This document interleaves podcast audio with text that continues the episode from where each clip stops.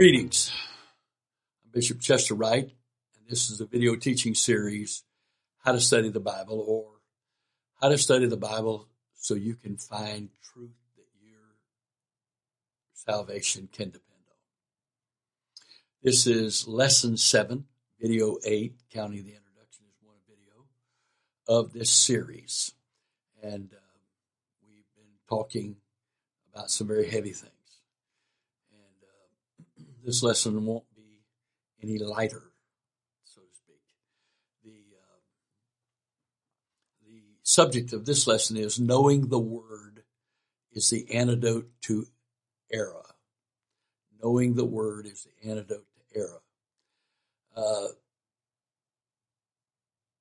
If knowing the Word is the antidote to being in false doctrine, being in error, I have to accept the fact that I cannot know the Word without studying the Word. I don't know the Word because I've heard it preached. I don't know the Word because I've sat through hours of teaching.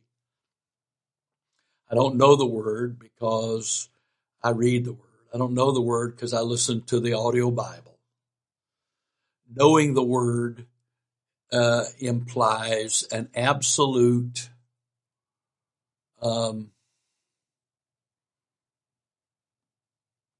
depth of understanding of the Word that I not only can answer my own questions to myself and know in my spirit I've answered those questions, but I also can answer other people's questions as the Scripture tells us to do.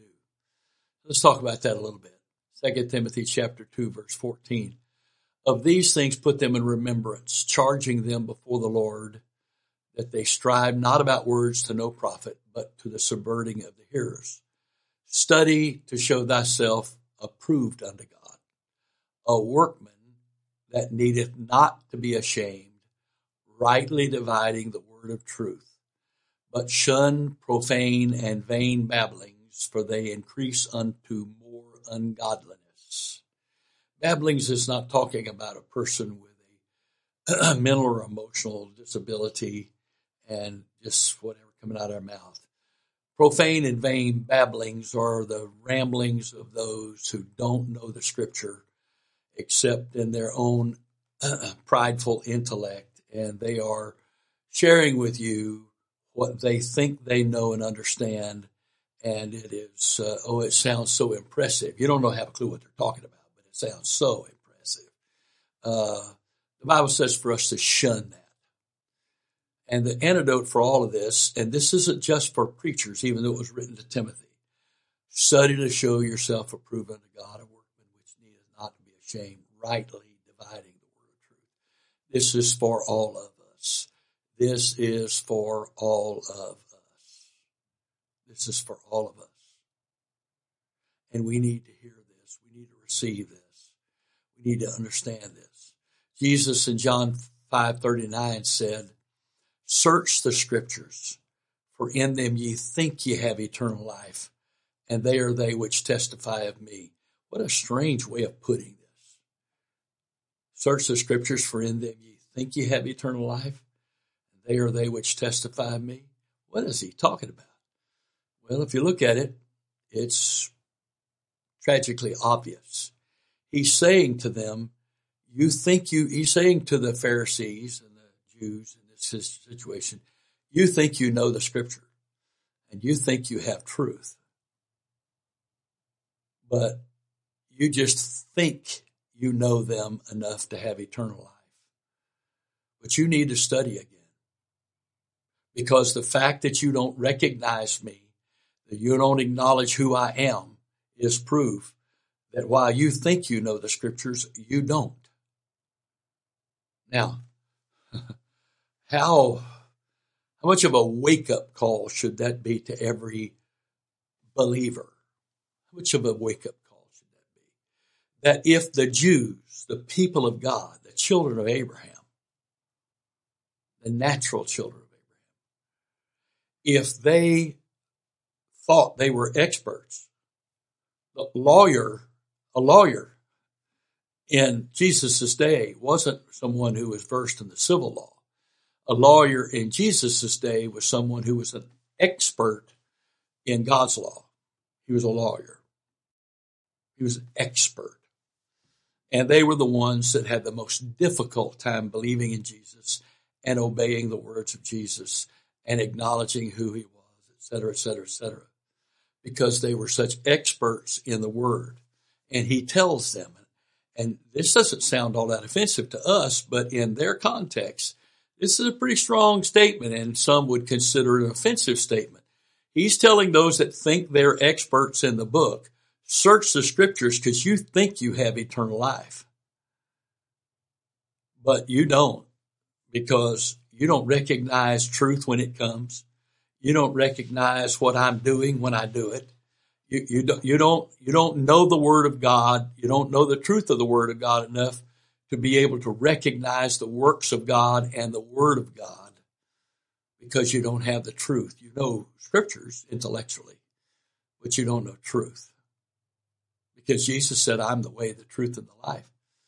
No man comes to the Father except by me. So if they didn't recognize him, they didn't recognize the way. They didn't recognize the truth. They didn't recognize the life. They didn't recognize it. Then Acts 17:11, Paul was preaching in Thessalonica, and they were rejecting what he was saying. The scripture says, speaking of the Bereans, those at Berea were more noble than those at Thessalonica, in that they received the word with all readiness of mind, and didn't stop there, and searched the scriptures daily whether those things were so. If there's any verse in the Bible that needs to be obeyed today, it's this. It's not good enough to go to church, listen to the pastor teach or the teacher teach. Pastor preach or the teacher teach, and go home and say, well, that was good, and forget about it before you can drive off the parking lot. No. These Bereans, they receive the word with all readiness of mind. A lot of pastors would be happy just to have people receive what they were saying with all readiness of mind. But they had such an interest in the word of God and hearing the word of God and knowing the truth that they searched the scriptures daily to confirm that what was being preached to them was in the book. Now, that's exactly the responsibility. I've never wanted anybody to take me blindly at my word. I don't want anybody to do that. I want people to go to the book when I preached, taught, and these lessons too, and see whether or not what I'm saying is actually in the book. Why would I want you to do that? Because I've already looked. It's in the book. And when you see it's in the book, you can reject it because I'm saying it, or you can accept it because I'm saying it. But that neither makes it truth or not truth. When you go to the book to confirm what's being said, and it's in the book, now you're not rejecting a man. Now you're rejecting the God who said it. That's why it's very important that you and I not blindly accept everything we hear come across the pulpit. Now, I know there will be preachers who are not going to be happy with me for saying that. I got book for what I'm saying. Where's your book? Where's your book that people are supposed to receive what you say without question? Now, if they're questioning it, but only going to their friends and neighbors to talk about it, to get their opinion on it, that's very wrong. That's very wrong. Because the only source of judgment of what the preacher says is the word of God itself. So if I want to find out whether or not the person I'm listening to is preaching the truth, I don't go ask this one. I don't go ask this one. I don't get all these opinions till I finally get one I like that justifies me not doing or doing whatever I want to do or not doing what I don't want to do. I can't do that. I have to go back to the book to find out what the book says. What does the book say? Paul said this in Romans 15:4. For whatsoever things were written aforetime were written for our learning, that we through patience and comfort of the Scripture might have hope. I can't have hope. I can't have hope if I am not taking the Scripture for what it says and letting it teach me. If God is speaking through the preacher, and it's His Word, when you go with an open and honest heart to the Word of God, the same Holy Ghost that spoke through the preacher is going to speak to you and through you from the Word of God to confirm to you what the preacher said is true. And then you're following God. You're not following a man. Praise God. 2 Timothy chapter 3 verse 13 says, but evil men and seducers shall wax worse and worse, deceiving and being deceived. But continue thou in the things which thou hast learned and hast been assured of, knowing of whom thou hast learned them. And from a child thou hast known the holy Scriptures, which are able to make thee wise unto salvation through faith which is in Christ Jesus. All Scriptures given by inspiration of God is profitable for doctrine, for reproof, for correction, for instruction, righteousness, that the man of God may be perfect, thoroughly furnished unto all good works. Now, Paul is saying to Timothy, because we know in another place, I believe 1 Timothy, Paul told Timothy he knew that he had received this instruction from his mother and his grandmother, and that he could have confidence in that, and that from a child that has known the Holy Scriptures. Another place, his grandmother and mother were mentioned specifically.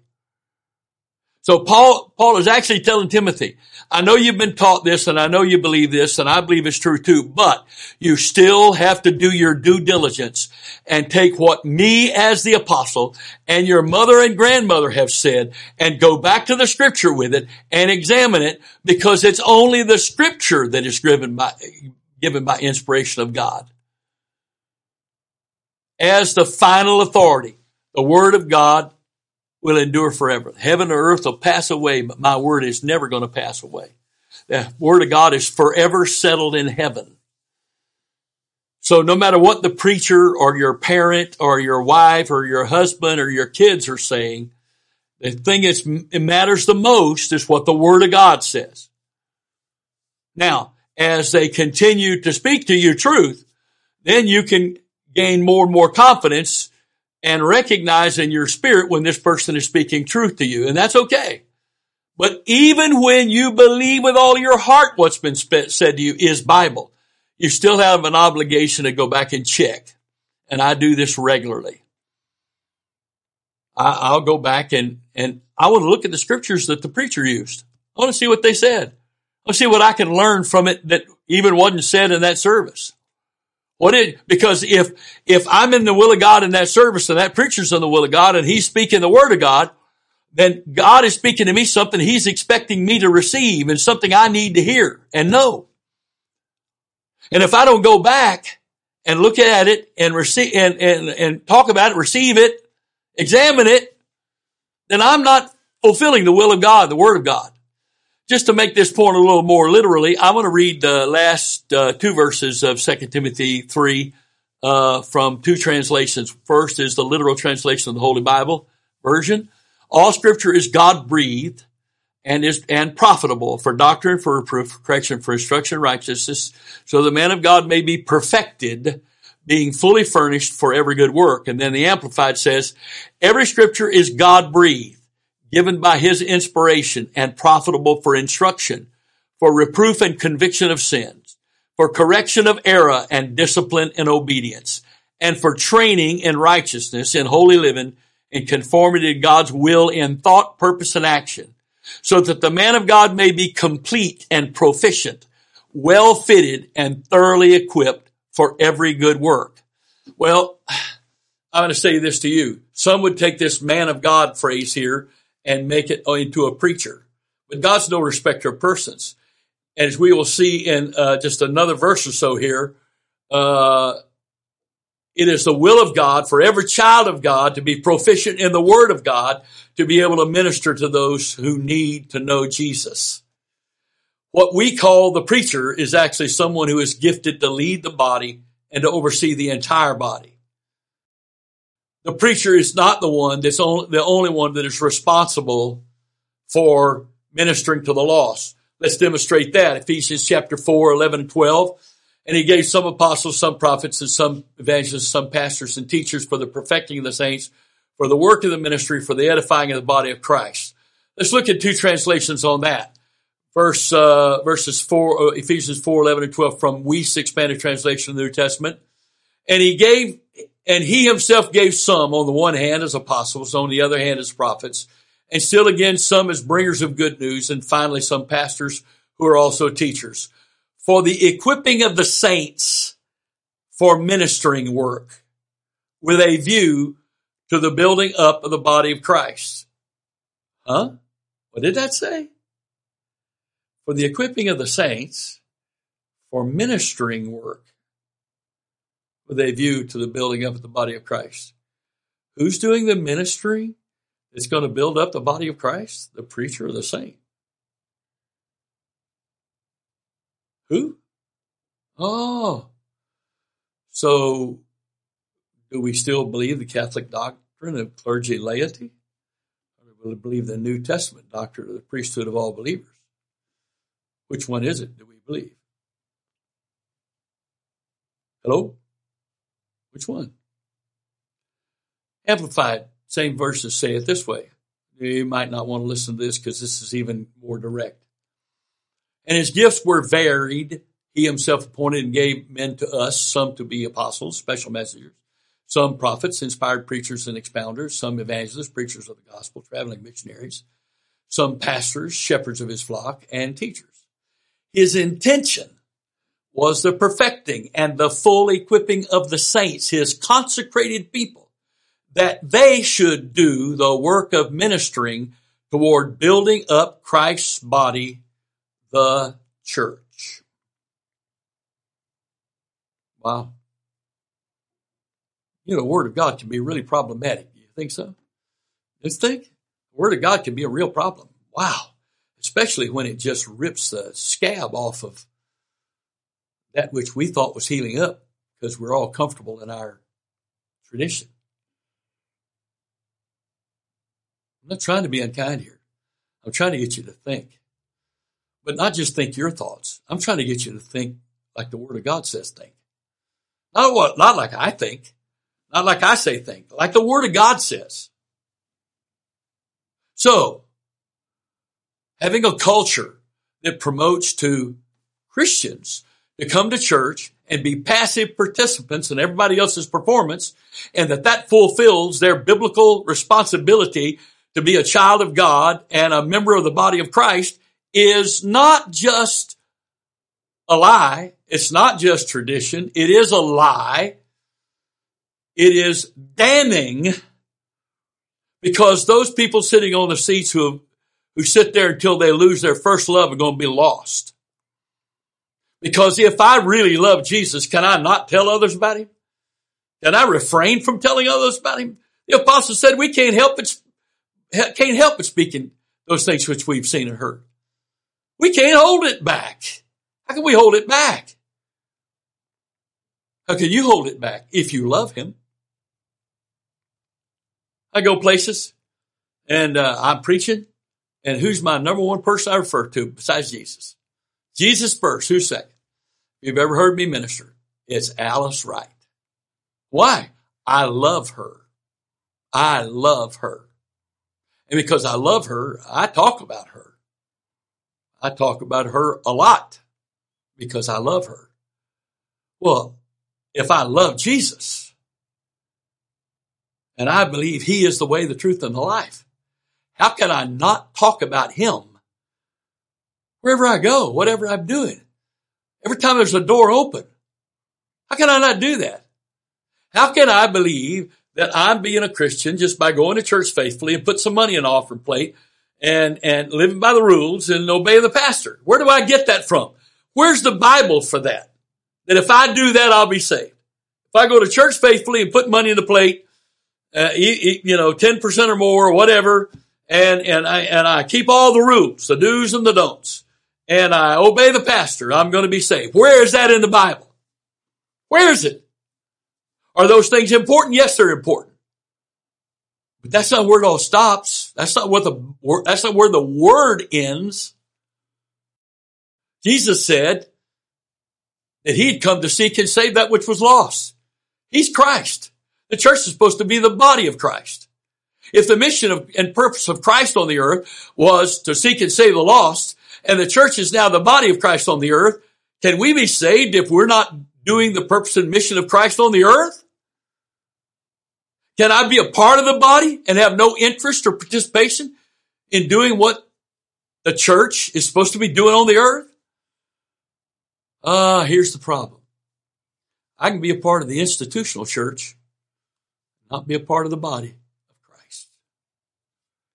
And if I judge my salvation by my participation with the institutional church, rather than my participation with Christ and his body, I'm going to be sorely, sorely, eternally disappointed in the outcome there. Oh, praise God. All right. I'll move on. This gets worse.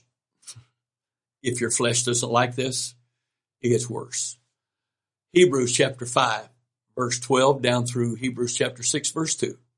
For when for the time ye ought to be teachers. This is not written to preachers. It's not written to those that are called to the pulpit, which is a phrase you can't find in the Bible anywhere. When for the time you ought to be teachers, you have no need for one to teach you again, which be the first principles of the oracles of God, and are become such as have need of milk and not of strong meat. For everyone that useth milk is unskillful in the word of righteousness, for he is a babe. But strong meat belongeth to them that are of full age. They've grown up. Saints that have grown up. Even those who by reason of use have their senses exercised to discern both good and evil. Therefore leaving, not abandoning, but growing from, progressing from the milk. Therefore leaving the principles of the doctrine of Christ, which is the milk, let us go on to perfection, not laying again the foundation. And he tells us what milk is. Not laying again the foundation of repentance from dead works and of faith toward God, of the doctrine of baptisms, and of laying on of hands, and of the resurrection of the dead, and eternal judgment. Verse 3 says, and this will we do if God permit. Now, the Amplified reads this way. Hebrews 5 and 12. For even though by this time you ought to be teaching others, you actually need someone to teach you over again the first principles of God's word. You've come to need milk, not solid food. It's like a preacher getting up to a church full of people, but with no sinners present. And he's preaching Acts 2:38 and the oneness of God and holiness standards. Why does he have to do that? Because people aren't growing. They're not maturing. They still need milk. They're not participants. They're passive like a baby being fed, who cries when they don't get fed. He can't preach messages to sinners because saints are crying because they're not getting fed. Verse 13, for everyone who continues to feed on milk is obviously inexperienced and unskilled in the doctrine of righteousness, of conformity to the divine will in purpose, thought, and action. For he is a mere infant and not able to talk yet. But solid food is for grown men, for full-grown men, for those whose senses and mental faculties are trained by practice to distinguish between what is morally good and noble and what is evil and contrary to either divine or human law. Therefore, let us go on and get past the elementary stage in the teachings and doctrines of Christ the Messiah, advancing steadily toward the completeness and perfection that belong to spiritual maturity. Let us not again be laying the foundation of repentance and abandonment of dead works, dead formalism, and of the faith by which you turned to God, with teachings about purifying, the laying on of hands, the resurrection of the dead, eternal judgment and punishment. These are all matters of which you should have been fully aware long, long ago. Whoa. Don't want to read that in most Pentecostal churches, do you? Sure, you don't even want to read that because you might lose some tithe payers on that one. Might have some people get up and walk out if the church even stood by that. Well, you don't have them anyway. They don't belong to God. They may belong to your institution, but they don't belong to the body of Christ. They don't belong to the body of Christ. So while you're trying to keep them in the institution, you're keeping them out of the body of Christ. You're not telling the truth. So therefore, they don't get conviction. There's no conviction of sin. There's no whatever, because we're living by our own traditions and practices and not by the word of God. And last but not least, I'm going to read this same one in a translation that has a humorous name, but you'll see why it's called this when I read through it in these verses, Hebrews 11, 5:11 through 6:2, chapter 6, verse 2. It's called the easy-to-read version or translation. We have many things to tell you about this, but it is hard to explain because you've stopped trying to understand. You have had enough time by now you should be teachers.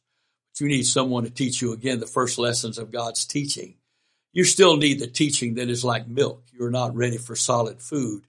Anyone who lives on milk is still a baby and is not able to understand much about living right. But solid food is for people who have grown up. From their experience, they have learned to see the difference between good and evil. So we should be finished with the beginning lessons about Christ. We should not have to keep going back to where we started. We begin our new life by turning away from the evil that we did in the past and by believing in God. That's when we were taught about baptisms, laying hands on people, the resurrection of those who have died, and the final judgment. Now We need to go forward to more mature teaching. Amen. That's why it is so very critical for you and I to be students of the Word with the teacher being the Lord Jesus Christ as we study those things that have been taught to us and preached to us so that it's no longer our pastor's message. It's no longer our church's doctrine. But it's our truth that we believe and we're going to live by no matter what. If you want truth, the antidote to error is knowing the Word. And you can't know the Word if you're not going to study. God bless you. In Jesus' name, I pray that the light of the Word of God is speaking to you. In Jesus' name. In Jesus' name. I pray that God's word is ministering to you and that you're receiving it. And rather than being offended by what's being said, that there is a resolve that's happening down in here that says, I want to know Jesus and I want to know his word. I want truth. I want light.